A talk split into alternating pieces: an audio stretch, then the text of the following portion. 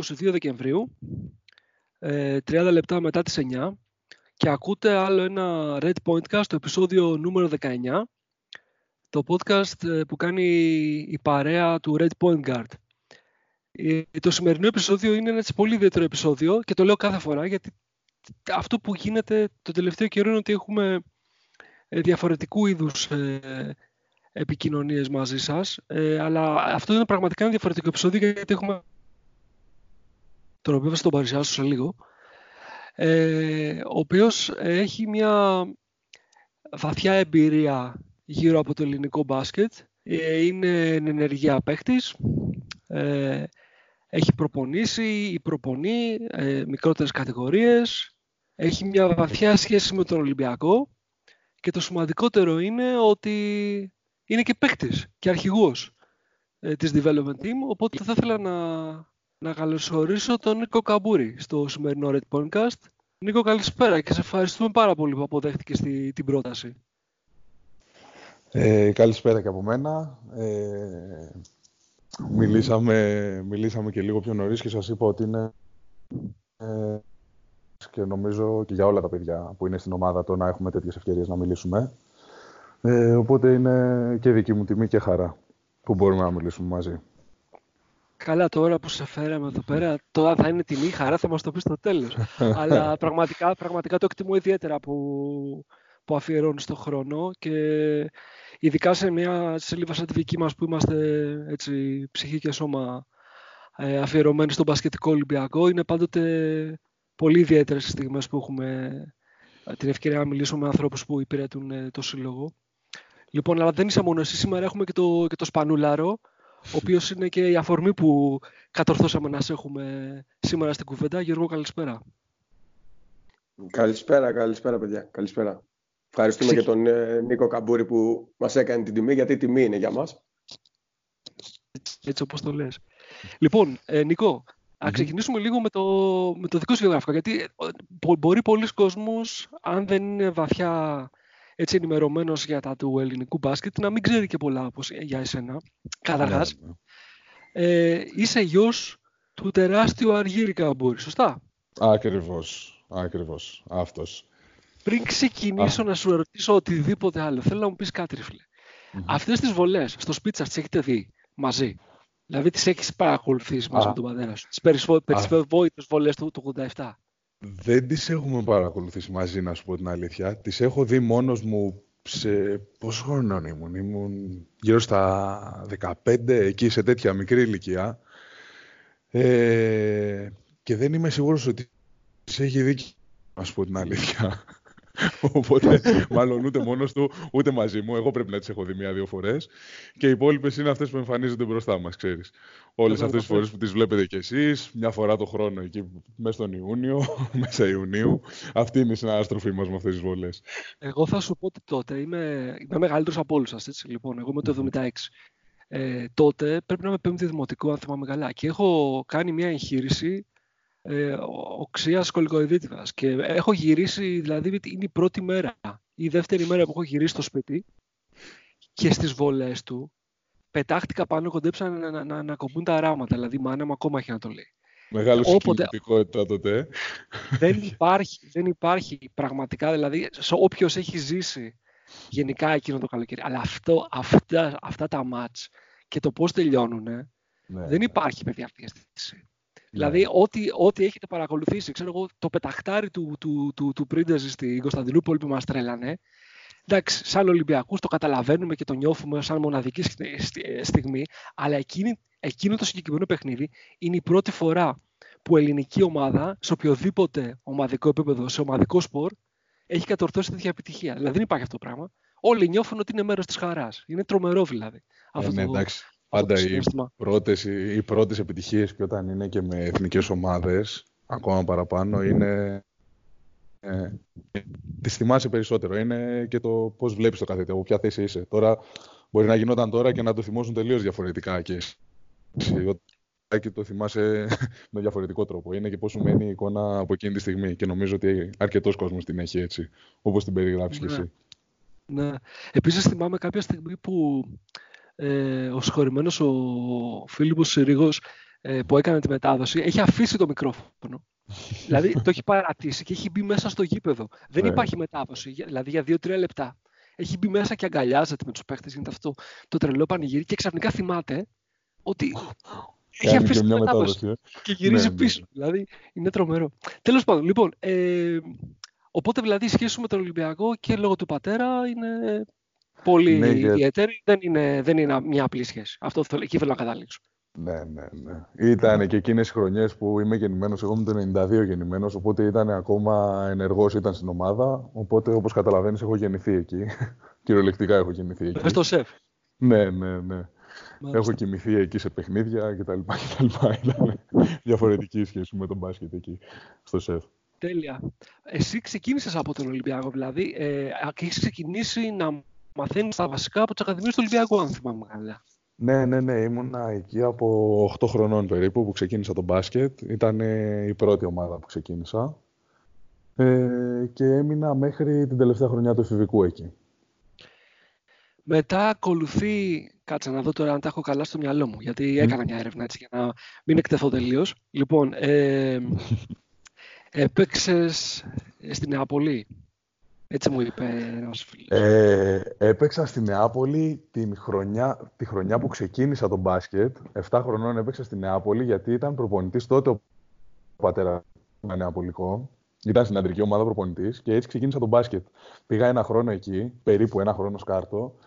Ε, Νεάπολη. πήγα στον Ολυμπιακό. Αυτή ήταν η προ... Ήμουνα δηλαδή παιδάκι στον Πανεαπολικό και μετά από τα εφηβικά του Ολυμπιακού πήγα πρώτη χρονιά στο Μαντουλίδη τότε. Είχα πάει στη Θεσσαλονίκη. Ναι, ναι, ναι. Αυτό το, αυτό το ήξερα. Χρονιά. Αυτό το ναι. ήξερα για το, για το, για το, για το Μαντουλίδη. Και μετά ακολουθεί νομίζω ε, Μαρούση, ε, που ναι. παίζεις δύο χρονιές ή, και, Αμίντα, και μετά ένα... Μαρούση είναι μία χρονιά και έχω και πέντε χρόνια μετά στον Αμίντα. Στον μέχρι Αμίντα. πέρσι. Ναι.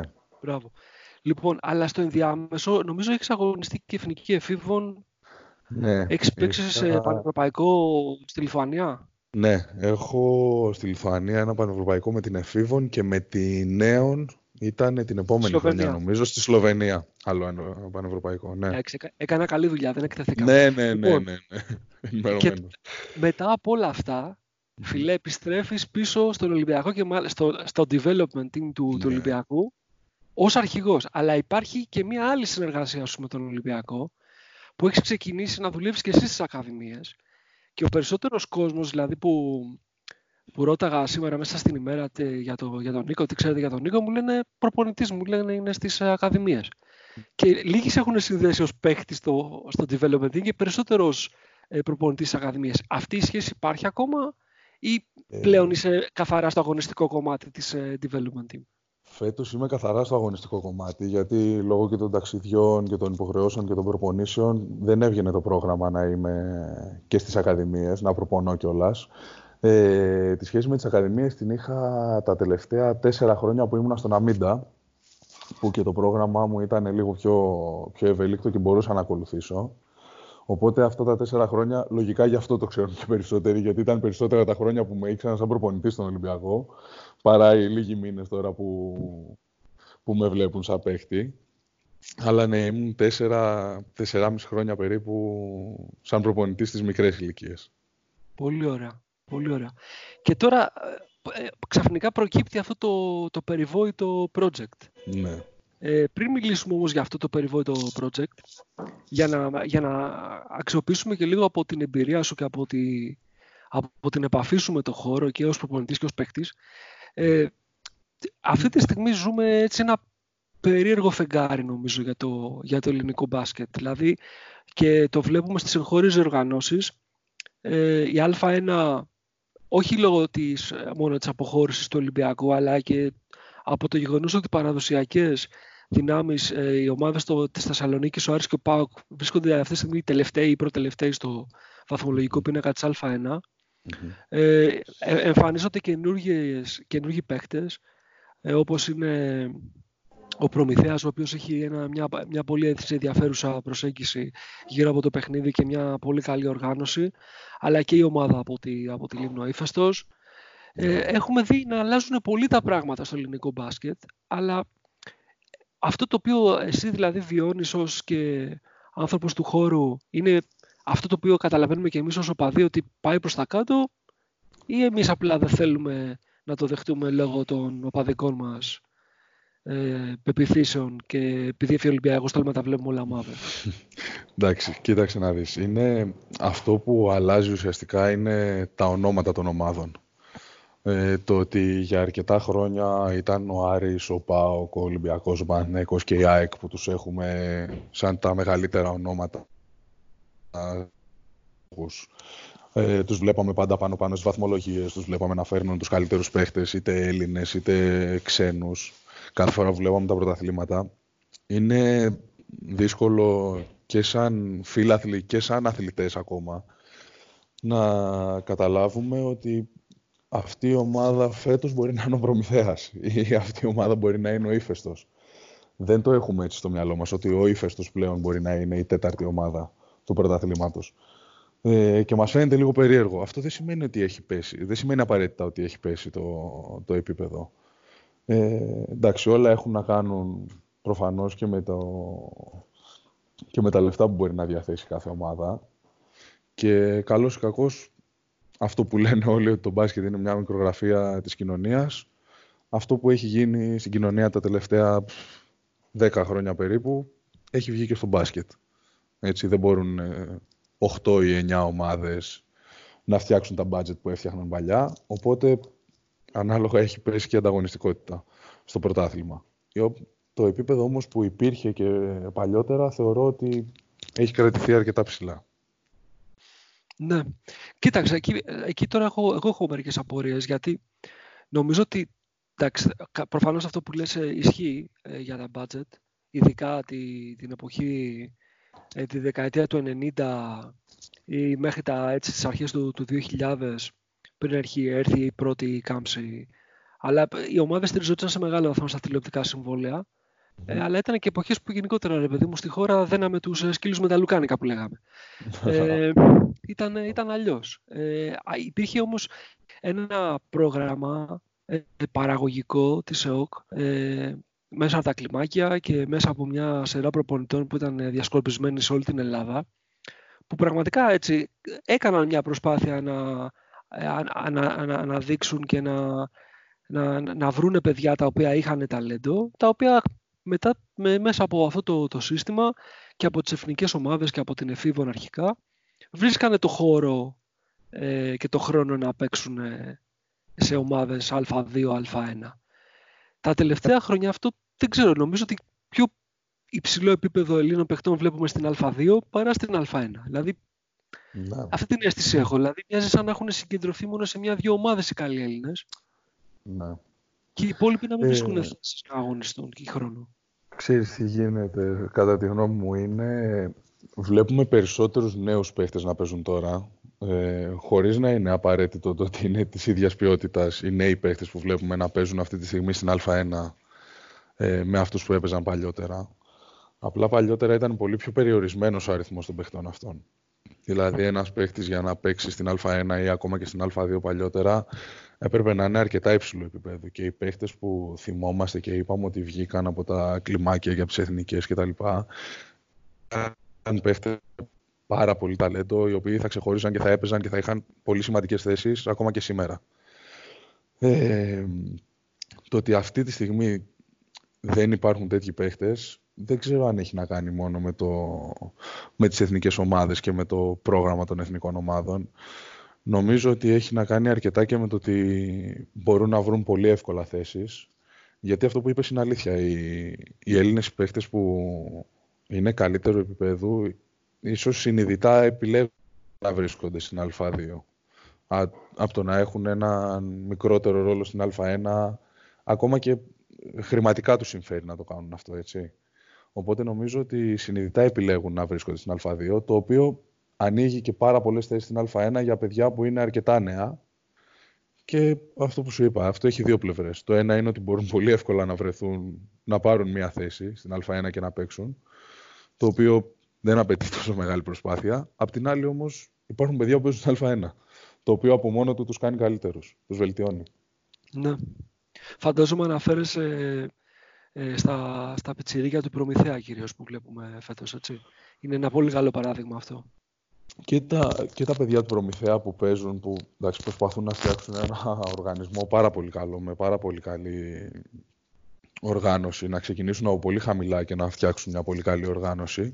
Αλλά και όλες τις ομάδε, αν κοιτάξεις όλα τα ρόστερ, υπάρχουν τουλάχιστον δύο με τρεις παίχτες, οι οποίοι είναι το 9 με 12 στη 12 τέλος πάντων, ή και ένα-δύο έξω από τη 12 οι οποίοι είναι 18 χρόνοι, 17 χρόνοι, 19 χρόνοι.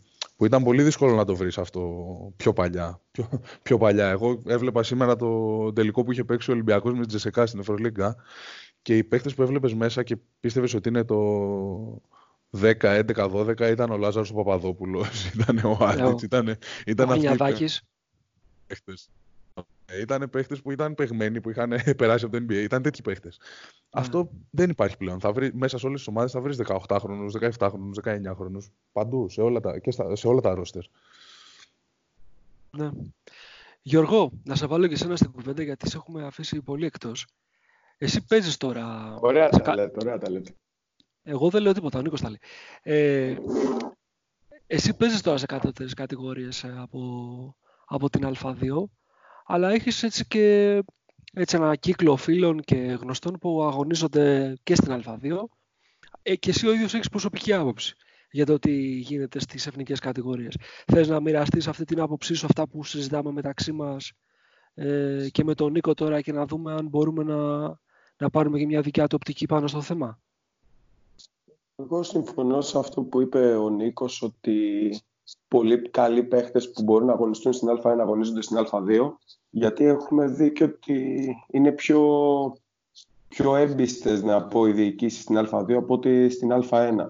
Πιο εύκολα βέβαια συναντάς παιδιά νέα στην Α1 από ότι στην Α2, δηλαδή είναι λίγο ξύμορο. Αλλά θεωρώ ότι με βάση το υλικό που υπάρχει και την ποσότητα παικτών στην Α1, η Α2 και η Β' Εθνική είναι πολύ καλές κατηγορίες τα τελευταία χρόνια. Δηλαδή το επίπεδο στην Α2 την τελευταία τριετία έχει ανέβει πάρα πολύ. Δηλαδή πέρσι ο Ιωνικός θα μπορούσε να αγωνιζόταν στην Α1 και να έκανε και πολύ σημαντικές νίκες.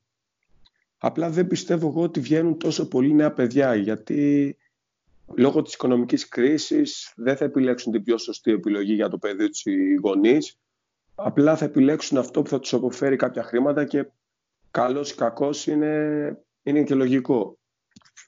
Νομίζω όμως ότι πρέπει να αναπτυχθεί λίγο ο Έλληνας παίκτης και να βγει στο εξωτερικό όπως έκαναν τα αδέρφια Καλαϊτζάκηδες που πήγαν στη Λιθουανία σε μια μπασκετική χώρα, σίγουρα βελτιώνονται, παίρνουν χρόνο συμμετοχής, δεν έχουν την πίεση όπως έχει ο Παναθηναϊκός ή αντίστοιχα είχαμε εμείς με τον Ντογιόπουλο και πολλά νέα παιδιά και πιστεύω ότι η κίνηση που πρέπει να κάνει ο Έλληνας παίκτης είναι το, το εξωτερικού, να πάει από μικρός ε, έξω. Ε, έχει μεγάλη σημασία αυτό που, αυτό που είπε ο Γιώργος, ότι αν κάποιος παίκτης επιλέξει να φύγει για έξω πρέπει να το κάνει αρκετά νωρίς. Γιατί όταν περάσουν μερικά χρόνια φτάσεις 22-23 χρονών στην Ελλάδα, μετά είναι δύσκολο να ξεφύγεις από αυτό. Γιατί και αυτό που είπε ότι υπάρχουν ε, χρηματικές ανάγκες και για τους παίκτες και για τις οικογένειές τους. Καλώς ή κακώς οι αθλητές που παίζουν στην Ελλάδα μπορούν να βγάλουν κάποια χρήματα για να περάσει και η χρονιά τους ή τα επόμενα, να εξασφαλίσουν τα επόμενα δύο-τρία χρόνια τους. Και δεν είναι εύκολο για κανέναν, για κανέναν άνθρωπο ή για αθλητή το να πει ότι το αφήνω αυτό και πάω να ρισκάρω έξω για κάτι καλύτερο. Που ουσιαστικά έξω θα πας για να χτίσεις και να πας κάπου ακόμα πιο ψηλά. Αλλά λίγοι μπορεί να ρισκάρουν αυτό που έχουν εδώ το σίγουρο για να πάνε να βρουν κάτι καλύτερο έξω. Απλά χρειάζεται ρίσκο. Άμα δηλαδή πιστεύεις στον εαυτό σου και ναι. είναι ένα παιδί 16-17 χρονών. Δηλαδή, εγώ όταν ε, ήμουνα στη Θεσσαλονίκη, ε, είχαμε παιδί που ήταν 16 χρονών και ο πατέρας του αποφάσισε να φύγει. Ήταν στον Άρη δανεικός, γιατί θα πήγαινε Θεσσαλονίκη η μητέρα του, αποφάσισε να το πάει το παιδί Αμερική. Τώρα είναι κολέγιο δηλαδή. Είναι εντάξει, είναι division 2, αλλά το παιδί είναι κολέγιο, δηλαδή το προσπαθεί, μαθαίνει, σπουδάζει συγχρόνως. Γιατί εδώ πέρα είναι δύσκολο και σπουδές και Α2 ή Α1 ή Β' εθνική.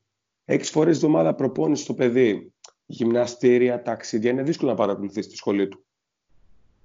Ναι, εντάξει, όταν δεν είναι οργανωμένα, όταν δεν υπάρχει μαθητής αθλητής όπως είναι στην Αμερική ας πούμε ή όταν το ένα δεν έχει καμία σχέση με το άλλο, προφανώς δεν μπορεί να ακολουθήσει και τα δύο. Και γι' αυτό, δεν, γι αυτό είναι και πολύ δύσκολο στην Ελλάδα. OK, okay, όλοι θα πούνε ότι ναι, αν θέλεις θα τα κάνεις όλα κτλ. κτλ τα, το γνωστό που ακούμε, αλλά καλό ή κακό αυτό δεν γίνεται. Κάτι δεν θα γίνει με σωστό τρόπο και κάτι θα πάει πιο πίσω.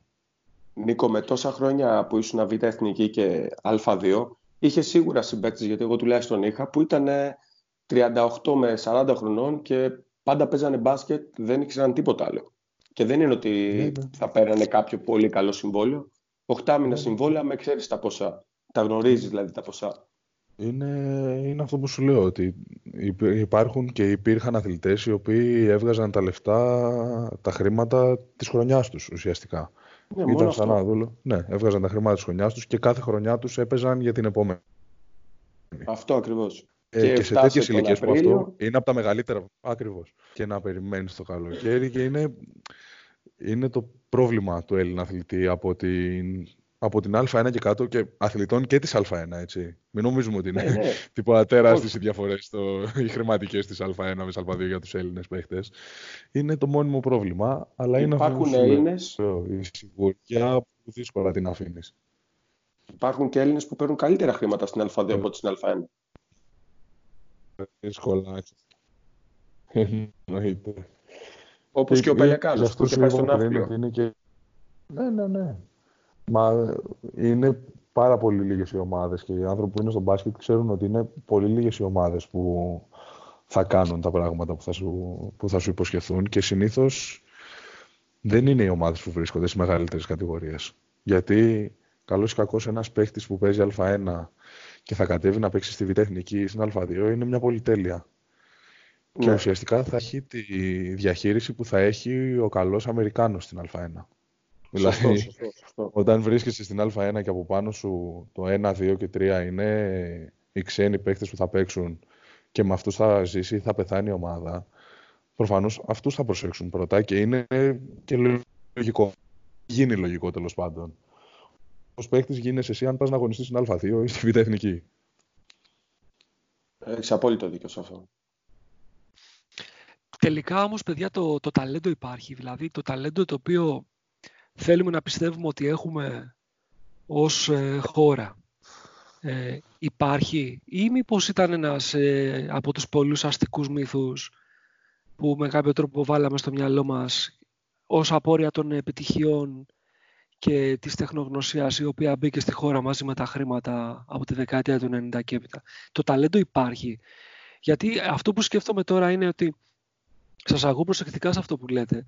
Αν ο Έλληνας αθλητής είναι ταλαντούχος ε, και δεν μπορεί να βρει αυτό το οποίο θέλει στην Α1, γιατί επιλέγει την Α2 και δεν επιλέγει, ξέρω εγώ, να πάει να παίξει στην Τουρκία, να, να βρει ένα συμβόλαιο στη, στην Ιταλία, στο Ισραήλ. Σε γειτονικές χώρες, ας πούμε. Δηλαδή, δεν χρειάζεται να, να πάει και στην ε, Λιθουανία που πήγαν οι Καλατζάκηδες.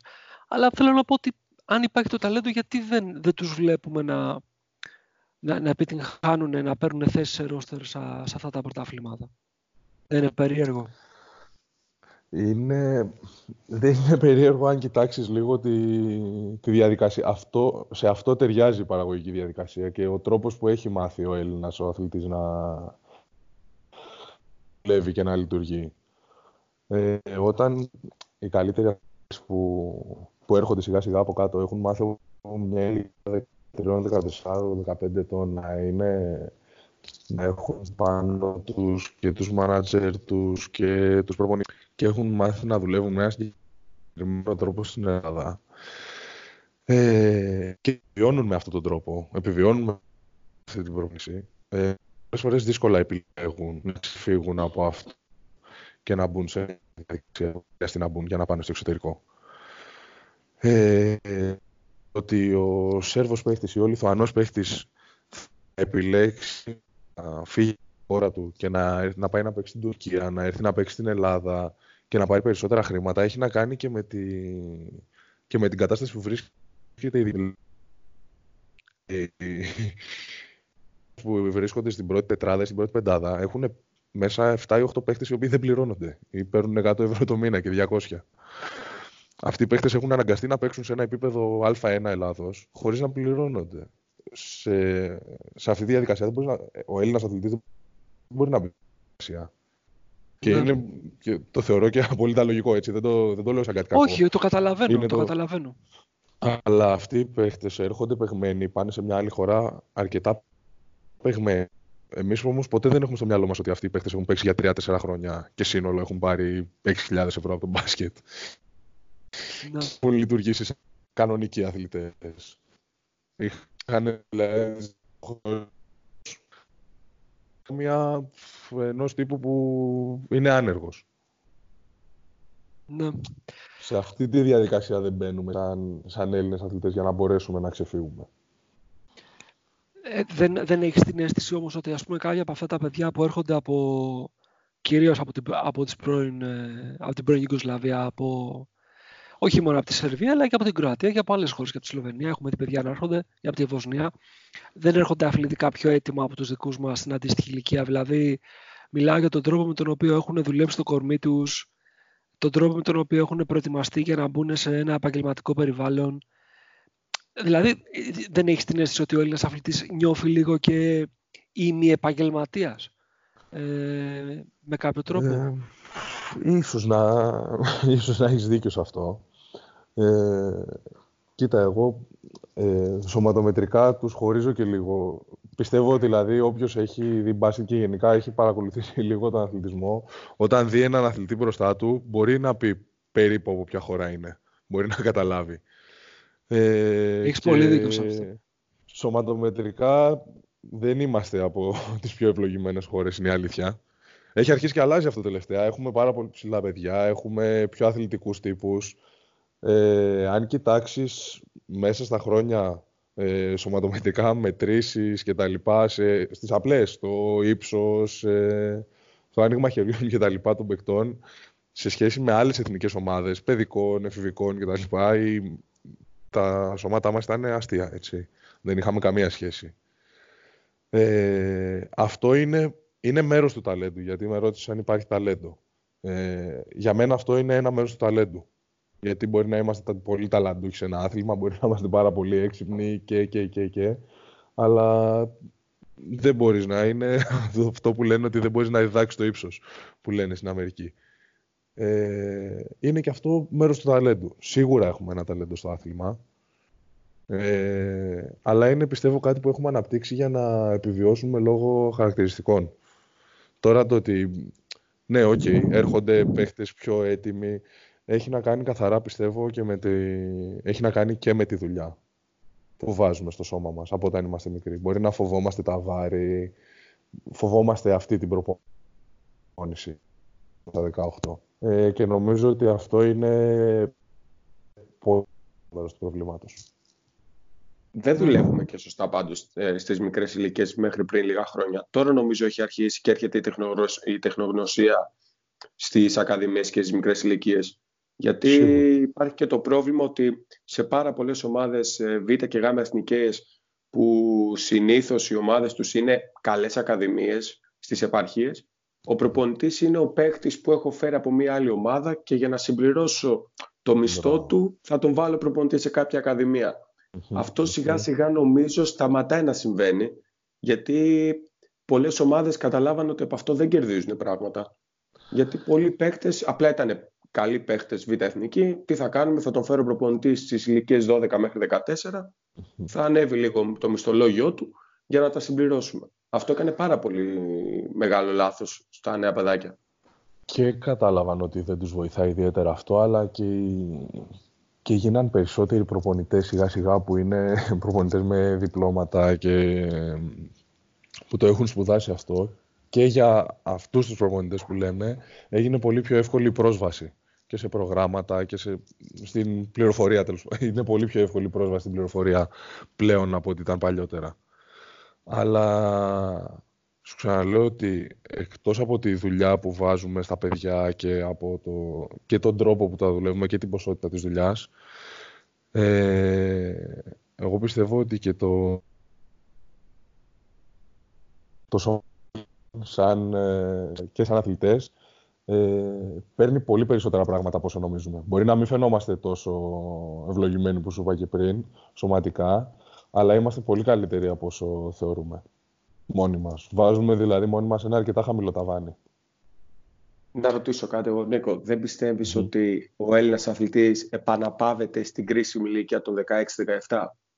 Σίγουρα. Και έχει να κάνει με αυτό που σου είπα πριν. Ότι είναι και πολύ πιο εύκολη η πρόσβαση ε, σε κάποια χρήματα που θα βοηθήσουν την οικογένειά του εκείνη τη στιγμή. Ε, και στο ότι το να βρεθεί σε μια επαγγελματική ομάδα είναι πολύ πιο κοντά από ό,τι ήταν παλιότερα. Δηλαδή δεν χρειάζεται να... Υπάρχουν θέσεις οι οποίες πλέον είναι απλά ανοιχτές, θεωρώ για μένα. Ε, Νομίζω τώρα είναι πολύ εύκολο να είσαι σε μια επαγγελματική ομάδα. Είναι πολύ, πάρα πολύ πιο εύκολο και δεν χρειάζεται παλιότερα το, αυτό που τους έκανε καλύτερους παίκτες τους Έλληνες που βρισκόταν σε, μεγάλες, σε μεγαλύτερες κατηγορίες, θεωρώ ότι ήταν το ότι έπρεπε να ματσάρουν τους ξένους παίκτες που έβλεπαν ή τους ήδη υπάρχοντες Έλληνες, ότι έπρεπε να τους ματσάρουν. Τώρα ξέρεις ότι de facto υπάρχουν μία με δύο θέσεις οι οποίες πρέπει να συμπληρωθούν από μικρούς. Πρέπει να γίνει γιατί υπάρχουν κάποιοι παίκτες με minimum συμβόλαια που πρέπει να παίξουν minimum. Έτσι. Ναι, σωστό. σωστό. Νικό, να σε ρωτήσω κάτι. στο, ναι. αν, αν, βάλουμε στο, αν βάλουμε λίγο στο, στο περιθώριο το ζήτημα της οματοδομής, ε, wingspan, άνοιγμα χεριών ε, ή τέλος πάντων άνοιγμα παλάμης, το οποίο είναι και κάτι το οποίο το έχουν προσθέσει τα τελευταία χρόνια στα, mm. στις μετρήσεις τους οι Αμερικάνοι και την εργατικότητα ναι. η οποία δεν μπορούμε να την, ε, να τη γενικεύσουμε και να πούμε ο Έλληνας δουλεύει ή ο Έλληνας δεν δουλεύει γιατί αυτό είναι, είναι προσωπικό θέμα. Δηλαδή νομίζω σε ένα πολύ μεγάλο βαθμό είναι και στη φιλοδοξία του κάθε ανθρώπου. Ε, σε ό,τι αφορά το, τον τρόπο με τον οποίο προετοιμάζονται αυτά τα παιδιά, υπάρχει έτσι μια ολόκληρη παραφιλολογία γύρω από την έμφαση που δεν δίνεται, όπως λέμε εμείς οι εραστέχνες ε, παρατηρητές πλέον του, του σπορ, ε, στα βασικά Δηλαδή έχουμε ένα παράπονο ότι έχουμε να δούμε ένα ποιοτικό σουτέρ ε, στα γκαρντ εδώ και χρόνια ας πούμε. Ή ότι βλέπουμε μια πολύ μεγάλη εμμονή σε, κάποια, σε κάποιες ηλικίες στη νίκη και λιγότερο στη χαρά του παιχνιδιού. Και αυτό βγάζει από το μυαλό του παίχτη και τη διάθεση για δημιουργικότητα. Σου λέει πρέπει να κερδίσω. Θα, θα κάνω οτιδήποτε να κερδίσω. Και κάποια στιγμή έρχεται όλο αυτό και δημιουργεί ξέρεις, κάποια συμπλέγματα στο μυαλό και μας μπλοκάρει. Ε, ισχύει αυτό ή είναι λαθασμένη παρατήρηση από την πλευρά μας; Κοίταξε, είναι... αυτό ξεκινάει, είναι πολύ μεγάλη η ουρά που πρέπει να, που πρέπει να κυνηγήσεις. Ε, γιατί μπορεί να πούμε ότι ναι, στις ακαδημίες, κοίτα τι κάνει αυτός, θέλει να κερδίσει και παίζει για να κερδίσει. Ένας που βλέπει από την. Εγώ πάω σε μια εξέδρα και βλέπω ένα παιχνίδι μίνι. Και λέω: Πω, πω κοίτα, αυτός παίζει το παιχνίδι για να το κερδίσει. Δεν παίζει για να παίξουν τα παιδιά σωστά ή όπως θέλει. Αυτός όμως που είναι προπονητής μέσα εκείνη την ώρα, μπορεί αν χάσει από την αντίπαλη ομάδα που παίζει, αύριο να τον διώξουν από την Ακαδημία. Και αυτά είναι πραγματικά, δεν είναι, ναι, δεν είναι κάτι που λέμε έτσι. Ε, αυτός αύριο μπορεί να μην έχει δουλειά. Δηλαδή, αυτός ο άνθρωπος μπορεί να παίρνει 400 ευρώ από αυτό που κάνει 300 και αύριο να μην τα έχει. Ε, οπότε έχουμε μια αιμονή με την νίκη γενικά για να... γιατί πιστεύουμε ότι αυτό θα διαφημίσει την Ακαδημία μας, θα διαφημίσει την ομάδα μας τα λοιπά και τα λοιπά, η οποία έρχεται, ξεκινάει από πάνω. Και εμείς αυτό που βλέπουμε είναι η κορυφή και λέμε «Α, κοίτα, ο προπονητής θέλει να κερδίσει, δεν θέλει να τους μάθει μπάσκετ». Μπορεί και ο προπονητής όταν ξεκινάει να θέλει να τους μάθει μπάσκετ. Αλλά αυτό που καταλαβαίνει σιγά σιγά στην πορεία είναι ότι ξέρεις τι, πρέπει να κερδίσω. Γιατί είτε μας αρέσει είτε όχι, για να μάθεις και τα βασικά και το, και το σπορ σαν σπορ σε παιδιά, ε, πρέπει να χάσεις, πρέπει να κάνουν πολλά λάθη, πρέπει να... και πρέπει να μάθουν. Έχουμε μια αιμονή να τους τα μάθουμε όλα εμείς και δεν, δεν τους αφήνουμε να κάνουν λάθος και να τα μάθουν μόνοι τους. Αυτό έχει να κάνει με, τη, με την ελληνική σχολή που μου είπες και με το πόσο θέλουμε να τους μάθουμε βασικά κτλ. κτλ. Δεν έχουμε, δεν έχουμε την πολυτέλεια να τους αφήσουμε να κάνουν λάθος. Δεν μπορούμε να τους αφήσουμε να κάνουν λάθος και να μάθουμε εμείς. Θα πάμε ξανά να το διορθώσουμε, που χρειάζεται και αυτό, αλλά να μάθει και λίγο μόνο το παιδί. Δηλαδή τα παιδιά που βλέπουμε δεν έχουν όλοι φοβερούς προπονητές στην Αμερική ή όλοι φοβερούς προπονητές στη Σερβία και στην Κροατία που τους τα μαθαίνουν. Έχουν κάποιους παίχτες που πάνε και παίζουν μονά. Και παίζουν με έναν που είναι 27 χρονών, σαν εμένα, ή με έναν που είναι 35 χρονών. Και πρέπει να βρουν έναν τρόπο όταν εκείνα είναι 14 να του βάλουν καλάθι. Ο τρόπος που κάθεται ο παίχτης και σκέφτεται μόνος του πώς θα βάλω σε αυτόν καλάθι που είναι 50 κιλά πιο βαρύς από μένα. Εκείνη τη στιγμή αυτός μαθαίνει μπάσκετ. Δεν του μαθαίνει κάποιος προπονητής, αλλά εκείνη τη στιγμή αυτός μαθαίνει μπάσκετ. Έτσι είναι.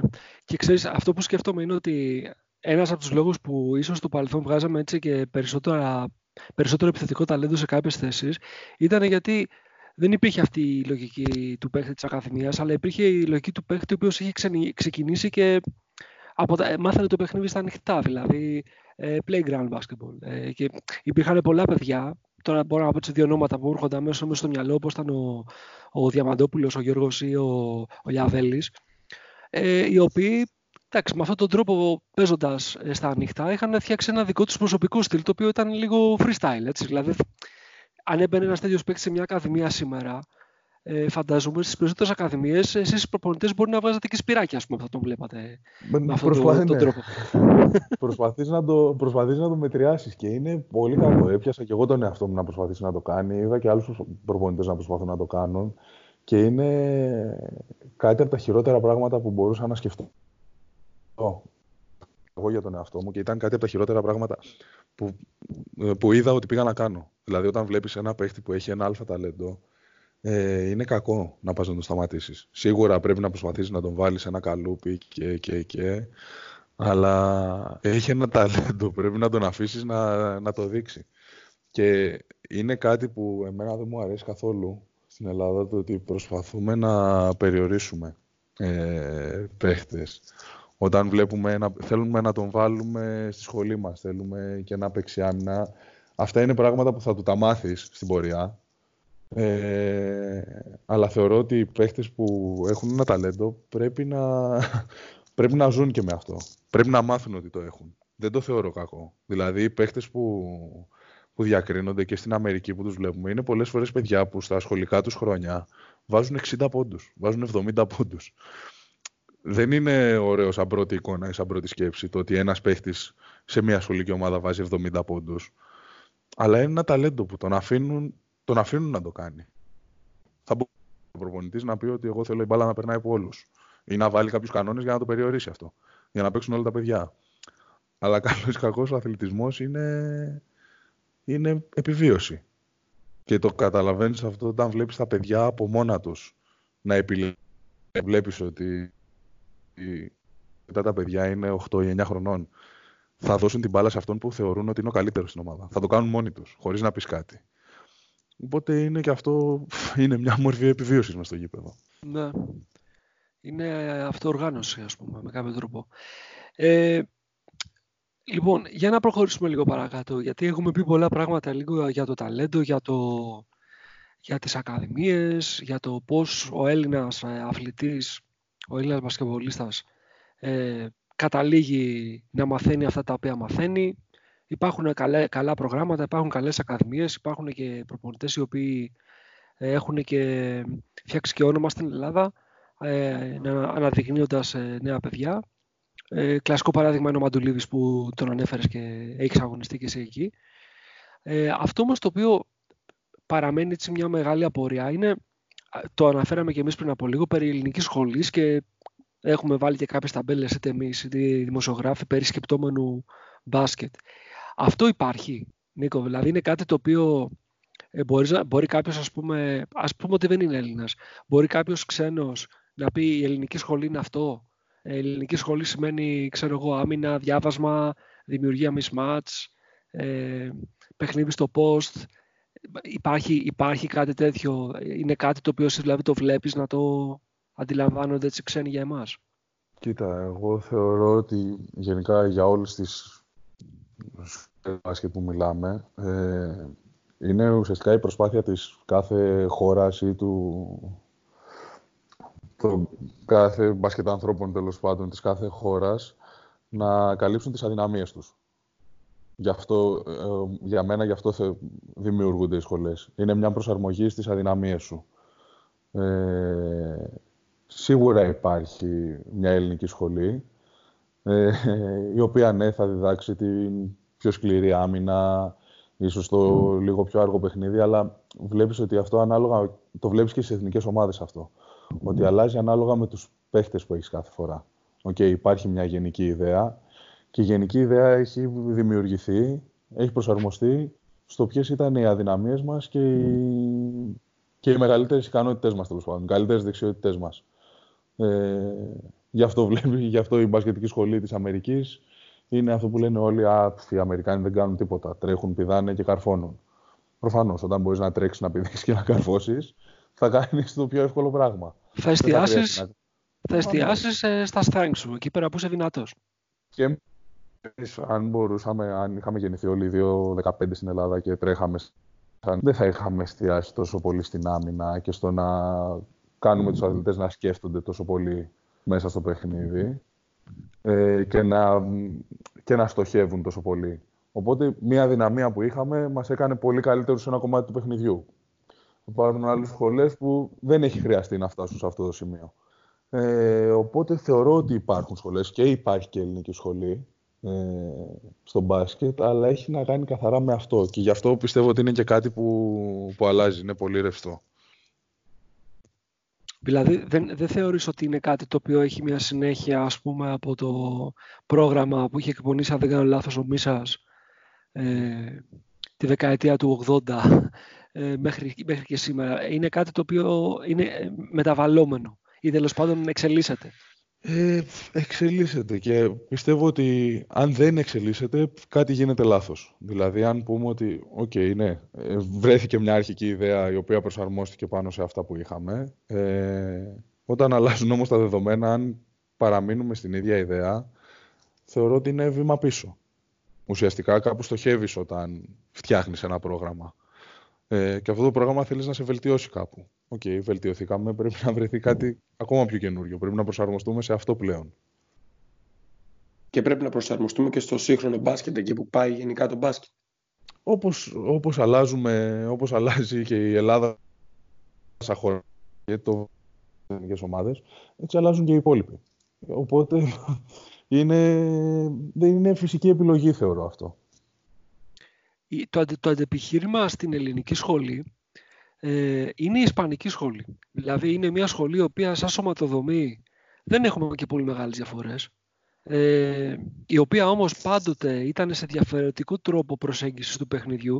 Εγώ θυμάμαι ε, το, το, το up-tempo παιχνίδι της Εθνικής Ισπανίας ή της Μπαρτσελώνα την εποχή που την βλέπαμε με τον Άρη ε, π.χ. με το Σαν Επιφάνειο, που θυμάμαι, ας πούμε, χαρακτηριστικό παράδειγμα ενός πολύ μεγάλου Ισπανού παίκτη, που ήταν up-tempo, που ψάχνανε τον εφηδιασμό σε κάθε ευκαιρία ε, και παρόλα αυτά ε, μετεξέλιξαν το δικό τους τρόπο παιχνιδιού και όχι μόνο να έχουν φτάσει να έχουν γεμίσει το, το NBA με δικά τους παιδιά, αλλά νομίζω ότι και το στυλ τους ε, ταιριάζει και πιο πολύ στο σύγχρονο ε, τρόπο που παίζεται το παιχνίδι, όχι μόνο στην Ευρώπη, αλλά και, και παγκοσμίως.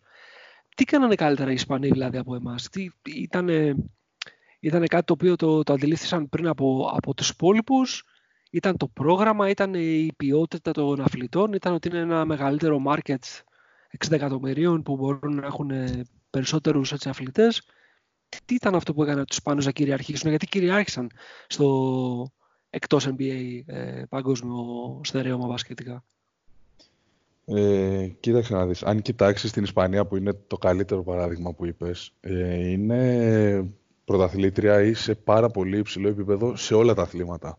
Δηλαδή για τον καιρό που περιγράφεις για το, τις επιτυχίες του μπάσκετ, παράλληλα ήταν και οι καλύτεροι στο ποδόσφαιρο, ε, παράλληλα είχαν και τον καλύτερο ταινίστα, ε, είχαν επιτυχίες στο στίβο, ήταν παντού. Ε, πιστεύω ότι η διαφορά τους είναι ότι αυτό που έκαναν καλύτερα και το ακολούθησαν και άλλοι μετά ήταν ότι οι παίχτες τους ήταν αθλητές μπάσκετ. Ήταν αθλητές και έκαναν και το άθλημα του μπάσκετ. δηλαδή, όλοι, αν παρατηρήσεις, όλοι, όλοι οι αθλητές τους, σε όποιο άθλημα, αγώνισμα και, και, και μπορεί να βρίσκονται, είναι καλοί αθλητές. Και δεν είναι καλοί αθλητές αυτό που λες εσύ, ότι σαν πρώτη εικόνα βλέπεις κάποιους αθλητές και λες: oh, κοίτα, σου κάνουν μια τρομερή εντύπωση, όπως βλέπεις τους Γάλλους ή όπως βλέπεις τους Αμερικάνους. Αλλά προσπάθησαν με ένα δικό τους τρόπο να τους κάνουν όλους αθλητές. Δηλαδή, έχουν, εγώ θεωρώ ότι έχουν πάρα πολύ έντονο το ατομικό στοιχείο στον ομαδικό αθλητισμό. Δηλαδή, οι αθλητές δουλεύουν πάρα πολύ καλά ατομικά μέσα στον ομαδικό αθλητισμό. Και μετά το να ενώσεις τα κομμάτια είναι πάρα πολύ πιο εύκολο. Το λάθος που γίνεται, λάθος σε εισαγωγικά, και σε εμάς και σε άλλες χώρες, είναι ότι κρύβουμε μέσα στην ομάδα πολλές αδυναμίες μας. Που είναι πάρα πολύ καλό αυτό να, να μπορείς να το κάνεις, αλλά όταν οι αθλητές έχουν μεγαλώσει πλέον και έχουν διαμορφωθεί πλήρως, ε, εκεί θεωρώ ότι είναι πολύ καλύτεροι ατομικά. Αυτό που έχουν κάνει είναι ότι αθλητές ατομικά. Αυτό τους βοηθάει να είναι καλύτεροι και στο μπάσκετ, που είναι ένα σπορ που πρέπει να είσαι αθλητικός. Και μετά είναι πολύ πιο εύκολο για αυτούς να ενώσουν τα κομμάτια. Έχουν μείνει μετά οι αθλητές πολλά χρόνια μαζί και όλα αυτά που ακούμε τέλος πάντων κάθε φορά που γίνονται τέτοιες συζητήσεις. Αλλά για μένα η βάση είναι αυτή. Είναι το ατομικό στοιχείο μέσα στον ομαδικό αθλητισμό. Η ατομική δουλειά μέσα στον ομαδικό αθλητισμό. Μάλιστα. Οι Ισπανοί βέβαια είναι και πολύ οργανωμένοι από το σχολείο, από, από μικρή ηλικία μαθαίνουν να είναι σωστοί αθλητές ε, στην ομαδικότητα, στην κοινωνικοποίηση μεταξύ τους, που αυτό σε ένα παιδί βοηθάει πάρα πολύ. Όταν ένα παιδί, αυτό που είπες είναι πολύ σωστό Νίκο, ότι μαθαίνει πρώτα να είναι αθλητής και είναι γενικά αθλητής, έχει αθλητική παιδεία, μαθαίνει και να βελτιώνεται από μόνος του. Δηλαδή η Ισπανία, άμα δούμε το πώς προσπαθούν να φτιάξουν τις ακαδημίες τους στις μικρές ηλικίες, ε, δηλαδή στην Εθνική 14, κάτω των 14 και κάτω των 16, κάνουν συνεχώς τουρνουά να βελτιωθούν ε, χωρίς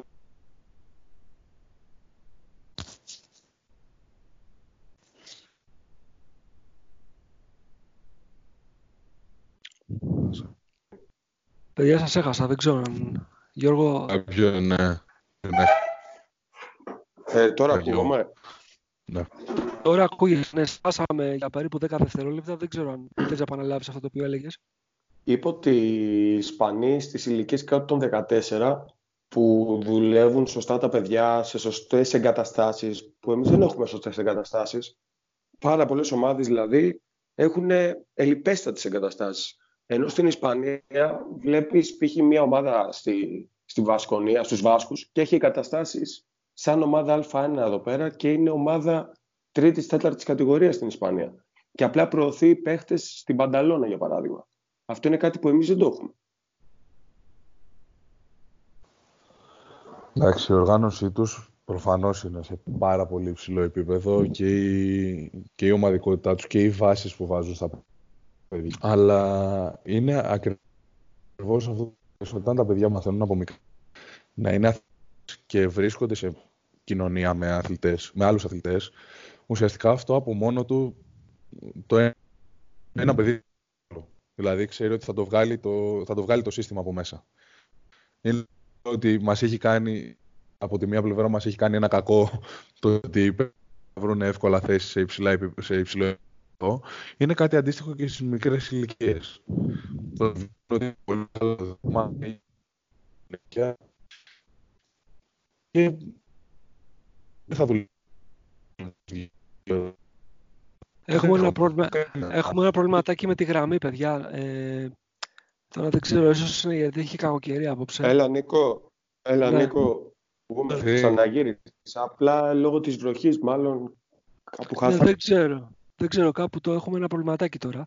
Ε, Νίκο, θες να επαναλάβεις λίγο αυτό που έλεγες, γιατί ε, ακουγόσουν σαν ναι. ρομποτάκι. Το, ναι. έχουμε, το, έχουμε, το έχουμε πάθει και, με, και, και σε άλλες εκπομπές, αλλά είναι κυρίως λόγω κακοκαιρίας, πιστεύω, απόψε. Μάλλον, μάλλον. Ακούγεται κανονικά τώρα. Τώρα, τώρα ακαλύτερα ναι, ναι, ναι, ναι. Ωραία. Ωραία.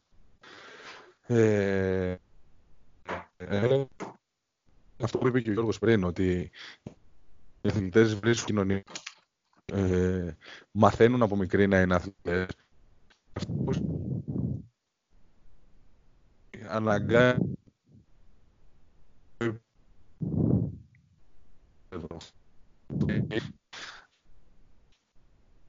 να κάθε χρόνο. Δεν είναι ότι ξέρεις τι, έχουμε, επειδή είναι πολύ μεγαλύτερο το δείγμα, δεν είναι ότι έχουμε 5-6 ονόματα που είναι τα μεγαλύτερα ταλέντα στη χώρα μας και ξέρουμε ότι με αυτούς ζούμε, αυτοί υπάρχουν. Εκεί, υπάρχουν, εκεί δίνουν τεστ ουσιαστικά πολύ συχνά. Και αυτό τους βοηθάει να μένουν σε ένα υψηλό επίπεδο αθλητικό. Μάλιστα. Λοιπόν, παιδιά, επειδή έχω, μιλάμε ήδη σχεδόν μια ώρα, ε, μιλάμε 40 λεπτά για όλα αυτά και θέλω να συζητήσουμε και οπωσδήποτε για την development team και ξέρω ότι ο, ο Νίκος έχει τις δικές του υποχρεώσεις και θα πρέπει να, να μην τον κρατήσουμε πάρα πολύ απόψε. Λοιπόν, ας περάσουμε λίγο στο, στο ζήτημα της development team. Ε, αυτό ήταν κάτι το οποίο δημιουργήθηκε μέσα σε ένα πολύ σύντομο χρονικό διάστημα.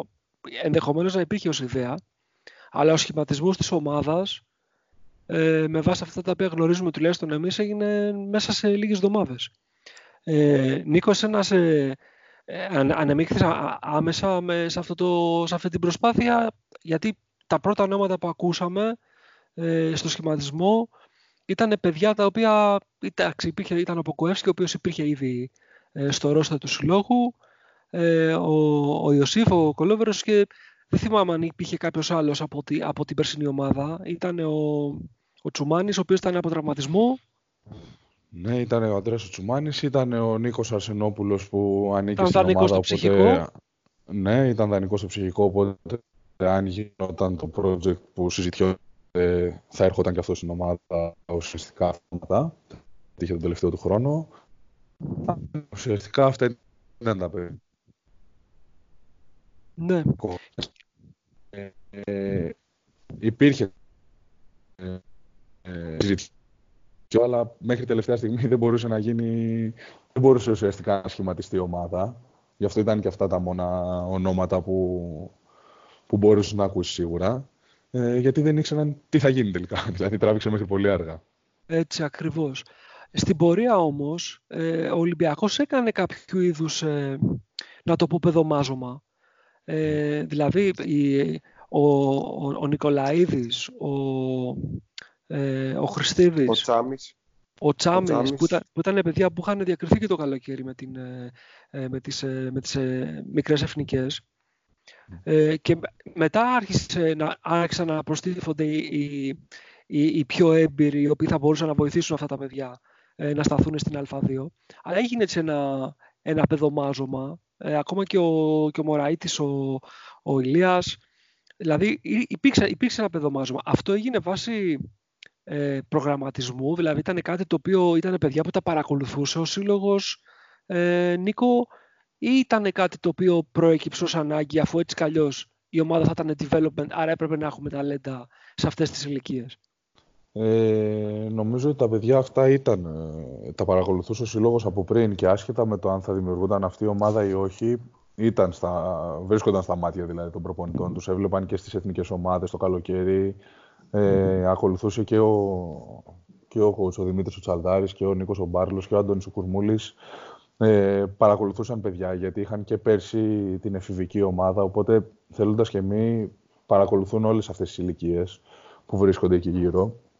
Ε, και ο Ολυμπιακός ασχολείται και γενικά με αυτές τις ηλικίες. Ε, οπότε υπήρχαν ε, κάτω από τα μάτια του συλλόγου.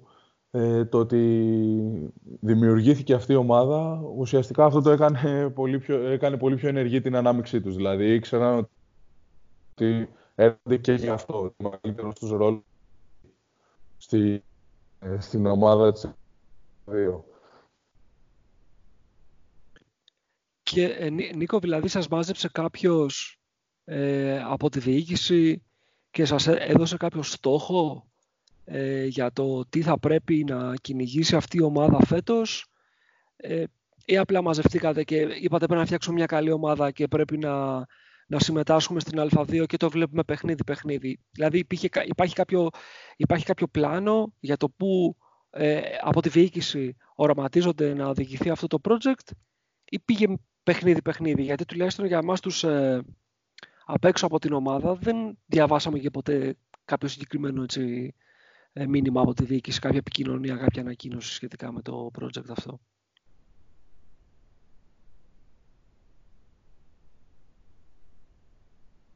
Παιδιά, δεν ξέρω αν με ακούτε.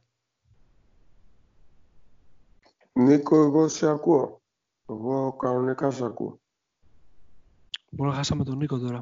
Κοίτα να δεις τώρα, ναι. σήμερα που έχουμε τόσο ωραία κουβέντα, να μας παίζουν παιχνίδια ναι. η, η, τεχνολογία. Λοιπόν, Έχει μπει ο Ρέντι Τσάιντερ τώρα εκεί και κάνει τα δικά του. Λες. Τώρα πρέπει να ε. ξανασυμβεί τον, πρέπει να ξανασυμβεί τον Νίκος, γιατί τον βλέπω έρχεται... Ήταν αποσυνδεδεμένος. Κάτσε τον περιμένουμε λίγο. Ναι, λοιπόν, ναι, ναι. Εσύ, εσύ Γιώργο, έχεις παρακολουθήσει αρκετά παιχνίδια της, ε, της, ναι, έχω παρακολουθήσει αρκετά. Η αλήθεια είναι ότι εμένα μου αρέσει πάρα πολύ το project της Α2. Απλά θέλω να μάθουμε αυτό, ποιος είναι ο στόχος. Γιατί η ομάδα καλώς κακώς πηγαίνει προς τα play-off. Δηλαδή είναι πολύ κοντά στα play-off. Έχει μόνο δύο ήττες. Η μία είναι από την πρώτη ομάδα που είναι και αίτητη. Η άλλη είναι από την καρδίτσα. Οπότε να μάθουμε και ποιος είναι ο στόχος. Γιατί βλέπω ότι σιγά σιγά τα νέα παιδιά παίζουν περισσότερο. Δηλαδή στο παιχνίδι με την Καρδίτσα ο Νικολαίδης έπαιξε αρκετά. Στο παιχνίδι προχθές έπαιξε πάλι αρκετό ο Νικολαίδης, που είναι ένα project που από όσο έχουμε μάθει δουλεύεται. Να μας δούμε τι θα μας πει και ο Νίκος. Έχουμε, έχει συνδεθεί, βλέπεις τίποτα; Ε, δεν τον βλέπω σαν θέμα τώρα. Σου λέω πιστεύω ότι πρέπει να έχουμε προβληματάκι με τη, με τη γραμμή. Λοιπόν, αλλά κάτσε, μπορούμε να κάνουμε έτσι ένα, μια, ένα μικρό διάλειμμα στην ε, ηχογράφηση, να προσπαθήσουμε να τον επαναφέρουμε και να ξεκινήσουμε με αυτή την ερώτηση. OK, okay, okay. Οπότε θα το σταματήσω τώρα και θα προσπαθήσουμε να τον ξαναβάλουμε στη, λοιπόν, στη γραμμή. Επανερχόμαστε μετά το τεχνικό πρόβλημα. Ελπίζουμε αυτή τη φορά να τα καταφέραμε να το επιλύσουμε. Ε, και η ερώτηση που ήθελα να κάνω στο, στον Νίκο είναι ε, σχετικά με το project της Development Team το project της Development Team, το οποίο είναι ε, κάτι το οποίο αυτή τη στιγμή το, το παρακολουθούμε, είναι εν εξελίξη. Αλλά αυτό το οποίο θα ήθελα να καταλάβω είναι αν το καλοκαίρι η διοίκηση ε, ή κάποιος ε, εκπρόσωπος της διοίκησης ήρθε και ενημέρωσε εσάς, ε, τους παίχτες της ομάδας, ότι το development team έχει αυτό το σκοπό, έχει αυτό το όραμα και θα θέλαμε από την πλευρά σας να προσπαθήσετε να πετύχετε αυτούς τους στόχους. Είτε σας είπαν ότι το ξεκινάμε γιατί είναι κάτι καινούριο, θα το δημιουργήσουμε μαζί και θα το δούμε παιχνίδι-παιχνίδι. Αυτή ήταν η ερώτηση που ήθελα να, να σε ρωτήσω, Νίκο. Και επειδή την έχουμε κόψει πέντε φορές, γιατί λόγω των τεχνικών προβλημάτων, και δεν ξέρω τι, αν θυμάσαι τι έχεις πει από ό,τι έχεις πει, προσπάθησα να το πεις από την αρχή. Ωραία. Ε, λοιπόν, έλεγα ότι η ομάδα χρονικά ε, φτιάχτηκε αρκετά αργά ε, σε σχέση με την αρχή του πρωταθλήματος ε, σε πολύ μικρή διάρκεια. Ε, έγινε δηλαδή πάρα πολύ γρήγορα σε διάρκεια. Ε, η δομή της ομάδας ε, δείχνει ότι θέλουν προσπαθεί σαν Ολυμπιακός να προωθήσουν ε, τους μικρούς παίχτες, αλλά για να γίνει αυτό πρέπει να πλαισιωθούν και από κάποιους παίχτες που έχουν παίξει ήδη σε αυτές τις κατηγορίες. Ε, προφανώς ο, στόχο, ο πρώτος στόχος της ομάδας είναι το, η βελτίωση και η, και η πρόοδος αυτών των παιχτών που είπαμε πριν, των νεαρών παιδιών. Αυτό βέβαια δεν μπορείς να το πετύχεις αν ε, μαζέψεις ε, 10 με 10 με 12 μικρούς παίχτες που μέχρι τώρα ήταν έφηβοι ή είναι ακόμα έφηβοι και τους βάλεις να ανταγωνιστούν άντρες που έχουν παίξει χρόνια τις κατηγορίες και παίζουν σε ομάδες ε, ουσιαστικά παίζουν για τα λεφτά τους, παίζουν για το ψωμί τους. Δεν μπορείς να βάλεις 10 ή 12, 18 χρόνου να ανταγωνιστούν αυτούς τους παίχτε, γιατί δεν θα, τους, δεν θα τους κάνεις καλό. Αυτά τα πράγματα που θα χάσουν θα είναι πολύ περισσότερα από αυτά που θα κερδίσουν. Ε, Παρ' όλα αυτά, ο πρώτος στόχος της ομάδας είναι να, να βελτιωθούν αυτοί οι παίχτες που αργότερα κάποιοι από αυτούς, όσοι από αυτούς, ε, θα προωθηθούν και θα χρησιμοποιηθούν και από την, ε, και από την πρώτη ομάδα που αγωνίζεται αυτή τη στιγμή στην Ευρωλίγκα. Ε, Παρ' όλα αυτά, πέρα από τη βελτίωση των, των παικτών αυτών, ε, επειδή η ομάδα είναι ένα κομμάτι του Ολυμπιακού, ε, ξέρουμε ότι πολύ μεγάλο ρόλο παίζει και η νίκη. Ε, και για μένα, εκτός από το κομμάτι Ολυμπιακός, ε, το κομμάτι νίκη βοηθάει πάρα πολύ και στη βελτίωση των παιδιών. Το να βάλεις κάποια παιδιά και να ξέρουν ότι κάθε Σάββατο θα χάσουν, θα τους δώσει κάποια πράγματα, αλλά θα τους πάρει και πάρα πολλά. οπότε πιστεύω ότι αυτή η τριβή με το πρωτάθλημα και οι νίκες και αυτά που έχουν αρχίσει να γίνονται παιχνίδι με παιχνίδι βοηθάνε και εμάς που είμαστε μεγαλύτεροι να βελτιωθούμε, αλλά πόσο μάλλον και αυτά τα παιδιά που πρώτη φορά βρίσκονται, μπαίνουν σε μια τέτοια διαδικασία.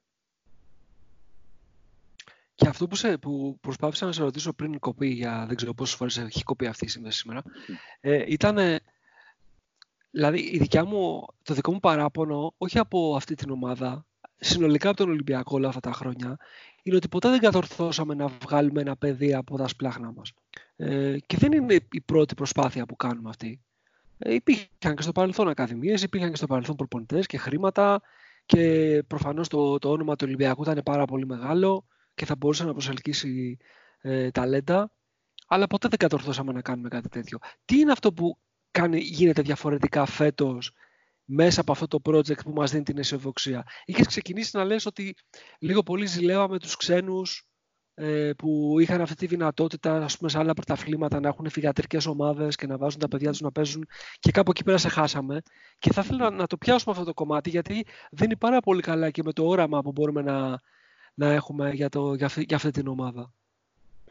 Ναι, έλεγα ότι είναι κάτι αρκετά διαφορετικό και ήταν και από τις πρώτες συζητήσεις όταν λέγαμε για, για αναπτυξιακές ομάδες ε, που μιλούσαμε παλιότερα ότι οι ομάδες ας πούμε στην Ισπανία ή στην Ιταλία είχαν τη δυνατότητα να έχουν φυγατρικές ομάδες στις οποίες έπαιζαν οι παίχτες πριν προωθηθούν κάποιοι από αυτούς στις μεγάλες ομάδες. Ουσιαστικά αυτό που γίνεται τώρα με τον Ολυμπιακό είναι κάτι αρκετά όμοιο. Ε, και σίγουρα από τον Ολυμπιακό δεν έχει ξαναγίνει. Ε, και αν έχει γίνει και από άλλες ομάδες, έχει γίνει σε πολύ πιλωτικό στάδιο. Ε, οπότε νομίζω ότι αυτό από μόνο του σαν, ε, σαν project μπορεί να μας κάνει πολύ πιο, πολύ πιο αισιόδοξους. Γιατί τα παιδιά και μπαίνουν σε μια διαδικασία να ανταγωνιστούν παίχτες οι οποίοι είναι αρκετά παιγμένοι, είναι μεγάλοι, έχουν παίξει σε υψηλό επίπεδο. Ε, γιατί μέχρι τώρα έπαιζαν μόνο με συνομιλικούς τους, γιατί έτσι είναι φτιαγμένα τα πρωταθλήματα. Αλλά και μέσα από την τριβή στην προπόνηση με τέτοιους παίχτες, ε, το να μπει σε αυτή τη διαδικασία στο ότι κάποιος παίχτης θα σε δει στην προπόνηση, κάποιος παίχτης θα σε πιέσει παραπάνω, σε βάζει να βρεις τρόπους να βελτιωθείς. Σε βάζει από μόνος σου να θέλεις να γίνεις καλύτερος. Γιατί ε, είναι κάτι που μας αρέσει αυτό. Έχουμε στις ηλικίες τους έχουμε κάποιους από τους καλύτερους παίχτε στην Ελλάδα. Όταν είσαι ένας από τους καλύτερους παίχτε στην Ελλάδα, προφανώς στην εφηβική ομάδα που αγωνίζεσαι, δύσκολα θα βρεις κάποιο ανταγωνισμό μεγάλο. Οπότε αυτό από μόνο του, το ότι αυτοί οι παίχτε βρίσκουν αντιπάλους οι οποίοι μπορούν να τους ανταγωνιστούν και αυτή τη στιγμή χρονικά είναι καλύτεροι από αυτούς, ε, τους κάνει αυτόματα καλύτερους παίχτε, τους κάνουν να βελτιώνονται. Εσείς που είσαστε μεγαλύτεροι σε ηλικία και δεν είσαστε στην ίδια κατηγορία με αυτά τα παιδιά, ε, πώς το βιώνετε αυτό το project, δηλαδή εντάξει προφανώς εσύ είσαι παιδί της ομάδας, ε, το να φορέσεις τη φανέλα και να αγωνίζεσαι με τον Ολυμπιακό, φαντάζομαι σου δίνει ένα ιδιαίτερο νόημα. Αλλά δεν, δεν θα πρέπει να είναι και όλοι υποχρεωτικά ε, οπαδοί του Ολυμπιακού από τους ε, πιο έμπειρους που έχουν έρθει.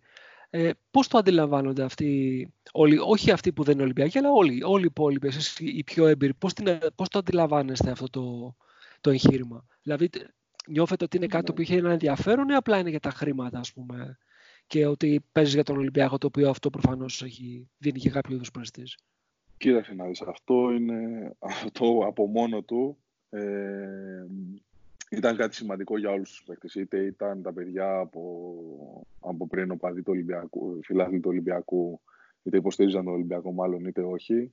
Το να βρίσκεσαι στον Ολυμπιακό ε, και από θέμα πρεστής αλλά και όλες τις οργάνωσεις και αυτό που βλέπεις όταν βρίσκεσαι στο σωματείο ε, σε βοηθάει πάρα πολύ να βελτιωθείς. Ε, αυτό που είπαμε όλοι από την αρχή είναι ότι άσχετα με την ηλικία και τους στόχους που έχει ο κάθε παίχτης που είναι στην ομάδα, γιατί έχουμε παίχτη που είναι από 17 χρονών μέχρι παίχτη που είναι 39 χρονών. Που λογικό είναι να έχουν διαφορετικούς στόχους. Είναι ότι όλοι κάνουμε ένα βήμα παραπάνω στην καριέρα μας, ο καθένας με τον τρόπο του. Ε, και αυτό νομίζω είναι που τους τραβάει και όλους να, να παίξουν. Και είναι και το... Αυτό που τους κάνει όλους να θέλουν να παίξουν είναι, πιστεύω, το project. Δηλαδή το ότι βλέπεις ότι βελτιώνεσαι κι εσύ, αλλά βοηθάς και παίχτες που αργότερα μπορεί να παίξουν στον Ολυμπιακό και συνεπάρχεις με τέτοιους παίχτες, ε, δεν είναι πάρα πολύ συχνό στις κατηγορίες που παίζουμε. Δηλαδή να συνεπάρχεις με παιδιά όπως είναι ο, ο Αλεξέη, ο Ποκουσεύσκη, που βλέπεις κάθε μέρα τη βελτίωσή τους, βλέπεις πόσο προσπαθούν και δουλεύουν. Σε βοηθάει και εσένα να δουλέψεις, αλλά σου δίνει, σε βάζει να βλέπεις και τον μπάσκετ, πιστεύω, και από μια λίγο διαφορετική οπτική, το οποίο όλους μας κάνει καλύτερους παίχτες. Λοιπόν, θα σου να σε ρωτήσω για τον Αλεξέ μια ερώτηση εγώ. Ε, πώς ε, τον βλέπεις μέσα στην προπόνηση, μέσα στο παιχνίδι, λίγες πληροφορίες για το παιδί, για το work ethic του. Γενικά λίγο να μας βάλεις λίγο στο κλίμα για το πώς δουλεύει ο Αλεξέη. Ε, εντάξει, όλα τα παιδιά που βλέπεις που έχουν ένα τέτοιο ταλέντο και τους βλέπεις να είναι τόσο καλοί σε μια τέτοια ηλικία σημαίνει ότι έχουν δουλέψει και ότι ο τρόπος που δουλεύουν είναι αρκετά καλός. Ε, βλέπουμε ένα παιδί τώρα το οποίο μπήκε για πρώτη φορά 18 χρονών σε παιχνίδια Α2 τα οποία είναι πολύ σκληρά και είχε το ένστικτο να επιβιώσει και να είναι και από, του, και από τους πρωταγωνιστές. Οπότε εγώ θεωρώ ότι ο Αλεξέη είναι ένα από τα παιδιά που θα τον δούμε να κάνει αρκετά μεγάλα πράγματα. Ε, μακάρι να είναι στον Ολυμπιακό αυτά τα πράγματα που θα δούμε.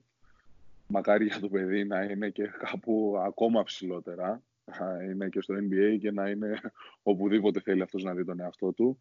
Αλλά το παιδί και από θέμα ταλέντου και από θέμα εργατικότητας και δουλειάς ε, πιστεύω ότι αξίζει να βρίσκεται αρκετά ψηλά. Θεωρείς του χρόνου θα τον δούμε δηλαδή στην ομάδα της Ευρωλίγκας; Μακάρι. Μακάρι να, μακάρι να μπορεί να γίνει. Ε, Θεωρείς είναι έτοιμος; Ε, έτοιμος. Το έτοιμος είναι σχετικό. Δεν θα, δεν θα ξέρουμε μέχρι να δούμε. Δεν μπορεί, αυτό δεν μπορεί να το πει κανείς. Αλλά η πρώτη εικόνα που σου δείχνει είναι ότι το παιδί μπορεί να παίξει σε πάρα πολύ υψηλό επίπεδο. Τώρα αυτό θα είναι η Ευρωλίγκα, θα είναι κάτι άλλο. Δεν θα, δεν θα ξέρουμε μέχρι να μάθουμε.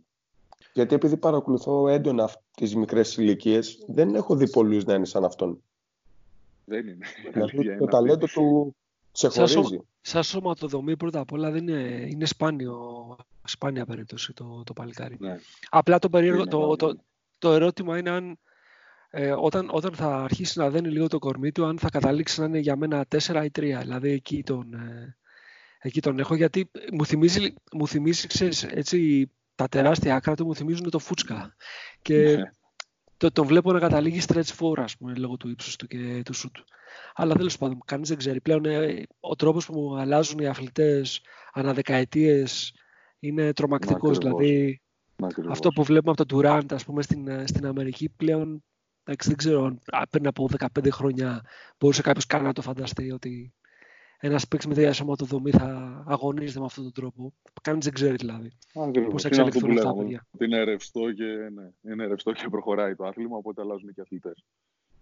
Ε, εγώ θέλω να σε ρωτήσω κάτι για, για άλλο ένα παιδί και μετά θέλω να σε ρωτήσω μια προσωπική ερώτηση, γιατί mm-hmm. σε έχω παρακολουθήσει λίγο. Λοιπόν, ε, ο Νικολαίδης ε, μοιάζει αυτή τη στιγμή να είναι μια πολύ ενδιαφέρουσα περίπτωση, όχι μόνο για τον Ολυμπιακό, αλλά και για το ελληνικό μπάσκετ. Για τον απλούστατο λόγο ότι δεν μοιάζει να έχουμε σε αυτή τη φουρνιά των παιχτών πολλά καλά γκαρντ. Δηλαδή, μοιάζει να είναι σε μια ηλικία και με τη φουρνιά των υπολείπων παιδιών που τουλάχιστον έχω δει εγώ και παρακολουθώ πάρα πολύ κοντά και τις μικρές εθνικές, μοιάζει πολύ ιδιαίτερη περίπτωση. Ε, όμως είναι και πιο μικρός, έτσι, δηλαδή νομίζω 17, αν δεν κάνω ναι, λάθος. Είναι ακόμα εύκολος, ναι.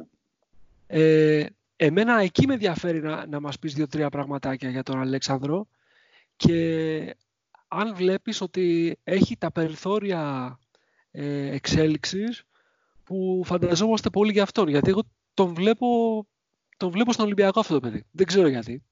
Και σπάνια βλέπω παίχτη Έλληνα σε αυτή την ηλικία που να, να με κάνει να τον πιστέψω. Αλλά έχει κάτι. Είναι ο τρόπος, είναι ο και τρόπος να τονίσω, Νίκο, ότι ναι, σπάνια κάνεις και κουβέντα για παίκτη ότι αυτός θα βγει. Νομίζω είναι η πρώτη φορά που ακούω να λες κάτι τέτοιο. ναι, είμαι, είμαι προσεκτικός. Και το εμπιστεύομαι, ναι, ναι. Είμαι προσεκτικός πολύ, αλλά νομίζω ότι αυ, αυτός κάτι, κάτι, κάτι μου κάνει. Δεν ξέρω. Δηλαδή, νιώθω ότι έχει το τσαγανό ε, παίχτη Ολυμπιακού. Πώς θα το πω, δεν ξέρω. Ναι. Δηλαδή... Έχει, έχει. Αυτό που βγάζει, έχει τη μαχητικότητα. Αυτό έχει να κάνει να ξέρεις ότι και από το ότι ήταν παιγμένος. Δηλαδή, πέρσι νομίζω έπαιξε γαμά εθνική, έπαιζε με τον Μαντουλίδη, που ήταν, πέρσι ήταν 16 χρονών. Ε, και φάνηκε η διαφορά του, φάνηκε και στην εθνική το καλοκαίρι που έπαιζαν, ήταν φίβον του Πανευρωπαϊκού νομίζω. Ε, και φάνηκε ότι ήταν πιο παιγμένος από τους υπόλοιπους. Ε, είναι πάρα, πάρα πολύ εργατικός, είναι σε κάθε προπόνηση εκεί, παίζει με ό,τι έχει. Ε, πάρα πολύ ανταγωνιστικός παίκτης. Αυτό το Τσαγανόπουλος είναι, αυτό, είναι η ανταγωνιστικότητα που έχει μες στην προπόνηση.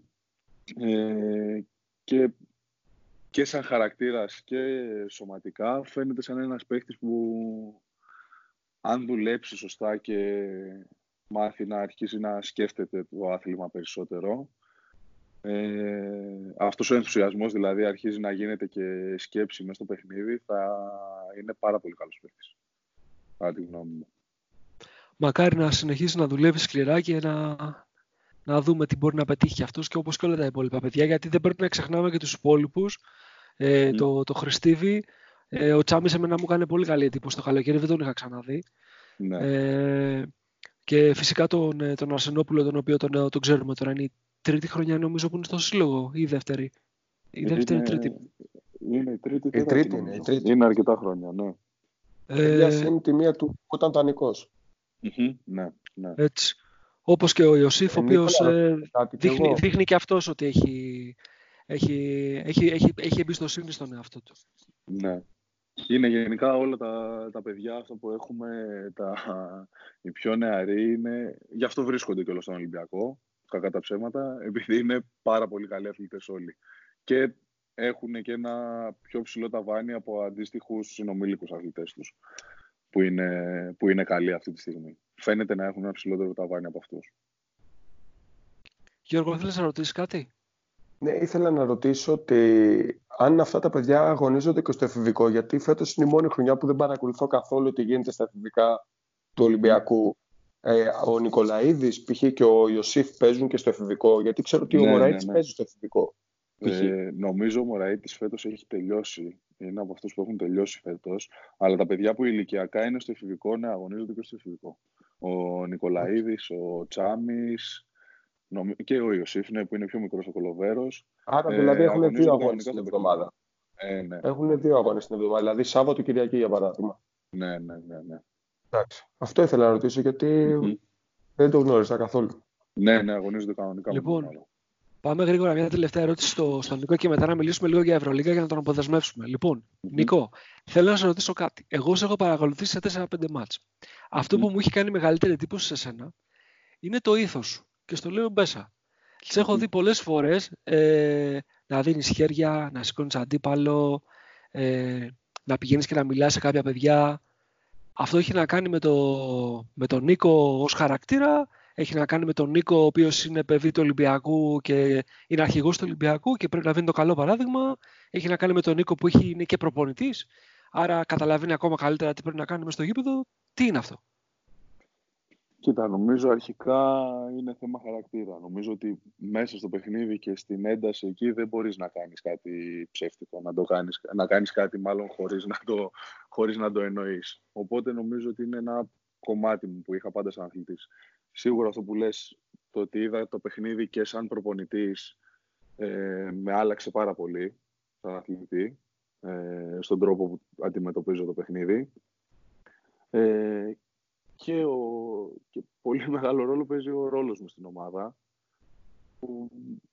ο, το κάθε παιδί έχει το δικό του ρόλο. Νομίζω ότι αυτός είναι ένας από τους σημαντικούς ρόλους που έχω εγώ, που έχει και ο Θωμάς ο Νίκου που είναι μεγαλύτερος. Ε, το να μπορούμε να βοηθήσουμε τα παιδιά ότι θα βρεθούν σε καταστάσεις που δεν έχουν ξανά αντιμετωπίσει και εμείς μπορεί να τις έχουμε αντιμετωπίσει περισσότερο.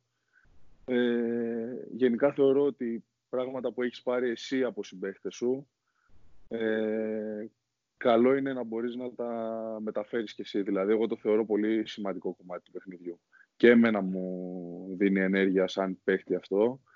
Αλλά, ναι, γενικά είμαι από τους παίχτες που μου αρέσει να βελτιώνονται και άλλοι δίπλα μου. και νομίζω ότι αυτό είναι ένας καλός τρόπος να τους βοηθήσεις να βελτιωθούν και να σε εμπιστευτούν και να σε ακούσουν. Μπράβο σου πάντως γιατί δεν βλέπουμε πολύ κόσμο να έχει τέτοιες συμπεριφορές μες στα γήπεδα. Εγώ το έχω ξεχωρίσει και ήθελα, αφού έχουμε την ευκαιρία να μιλήσουμε, να το πω και έτσι και στον αέρα. Λοιπόν, ε, έχεις χρόνο να μιλήσουμε για λίγο για Ευρωλίγκα ή πρέπει να πας στην υποχρέωσή σου, γιατί ξέρω ότι έχεις μια ε, υποχρέωση. Πρέπει, ναι, θα πρέπει να σας αφήσω. Ωραία. Λοιπόν, ε, εγώ θέλω να σε ευχαριστήσω πάρα πολύ για το χρόνο σου σήμερα, παρότι είχαμε αυτά τα προβλήματα τα τεχνικά και χάσαμε την ευκαιρία να τα πούμε για, για Ευρωλίγκα, ίσως κάποια άλλη ναι. φορά. Ναι, ναι. Ε, είναι πραγματικά μεγάλη ικανοποίηση να έχουμε αθλητές του Ολυμπιακού στο, στο Red Point Guard.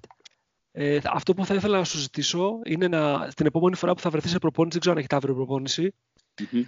να ενημερώσεις την υπόλοιπη τρελοπαρέα εκεί ότι υπάρχουν ε, τουλάχιστον 20 ε, υγιείς αρρωστοί, όπως ε, λέμε εμείς στους αυτούς μας, ναι. Που ασχολούνται με το μπασκετικό Ολυμπιακό και όλα, το, όλα του τα τμήματα και ότι έχουμε τα μάτια μας στραμμένα και σε αυτούς και ελπίζουμε ειλικρινά να, να έχετε επιτυχίες φέτος ε, και την επόμενη χρονιά και να δούμε κάποια από αυτά τα παιδιά κάποια στιγμή να στελεχώνουν και το, τη, τη μεγάλη αντρική ομάδα. Ευχαριστούμε. Ευχαριστούμε πάρα πολύ. Να ξέρεις ότι Νίκο, ευχαριστούμε πάρα πολύ. Εγώ, εγώ. Ε, και να ξέρετε ότι αυτό είναι πολύ σημαντικό κομμάτι και για εμάς και για τους αθλητές και για τους προπονητές που είναι στην ομάδα. Ε, γιατί όπως μας έχουν κάνει και η διοίκηση και όσοι ασχολούνται με την ομάδα να νιώθουμε ότι βρισκόμαστε πραγματικά στον Ολυμπιακό και να ακούμε τέτοια πράγματα και να βλέπουμε και, και κόσμο στο γήπεδο και κόσμο που μας παρακολουθεί γενικά μας κάνει και εμάς να νιώθουμε περισσότερο κομμάτι του συλλόγου και μας βοηθάει. Έγινε. Λοιπόν, σε ευχαριστούμε πάρα πολύ Νίκο. Αυτό που ακούσατε ήταν το 19ο ε, Red Pointcast ε, με τον ε, Νίκο Καμπούρη σε μια πολύ ενδιαφέρουσα έτσι, συζήτηση γύρω από το ελληνικό μπάσκετ, το ταλέντο, τον Έλληνα αθλητή, το τι γίνεται στην development team. Ελπίζουμε να το βρήκατε ενδιαφέρον. Σε κάθε περίπτωση θα ελπίσουμε και στο μέλλον να έχουμε την ευκαιρία να μιλήσουμε και με, άλλα, με άλλους αθλητές από, το, από, το, από τον Ολυμπιακό, είτε από την development team, είτε από την πρώτη ομάδα, είτε ακόμα και από το γυναικείο κομμάτι του μπασκετικού Ολυμπιακού. Ε, και μέχρι την επόμενη φορά, μέχρι το επόμενο μας κείμενο, να είστε όλοι καλά και να μείνετε συντονισμένοι και θα ακολουθήσουν και άλλες εκπλήξεις επόμενες μέρες από το Red Point Guard. Σας ευχαριστούμε πολύ και καλώς σας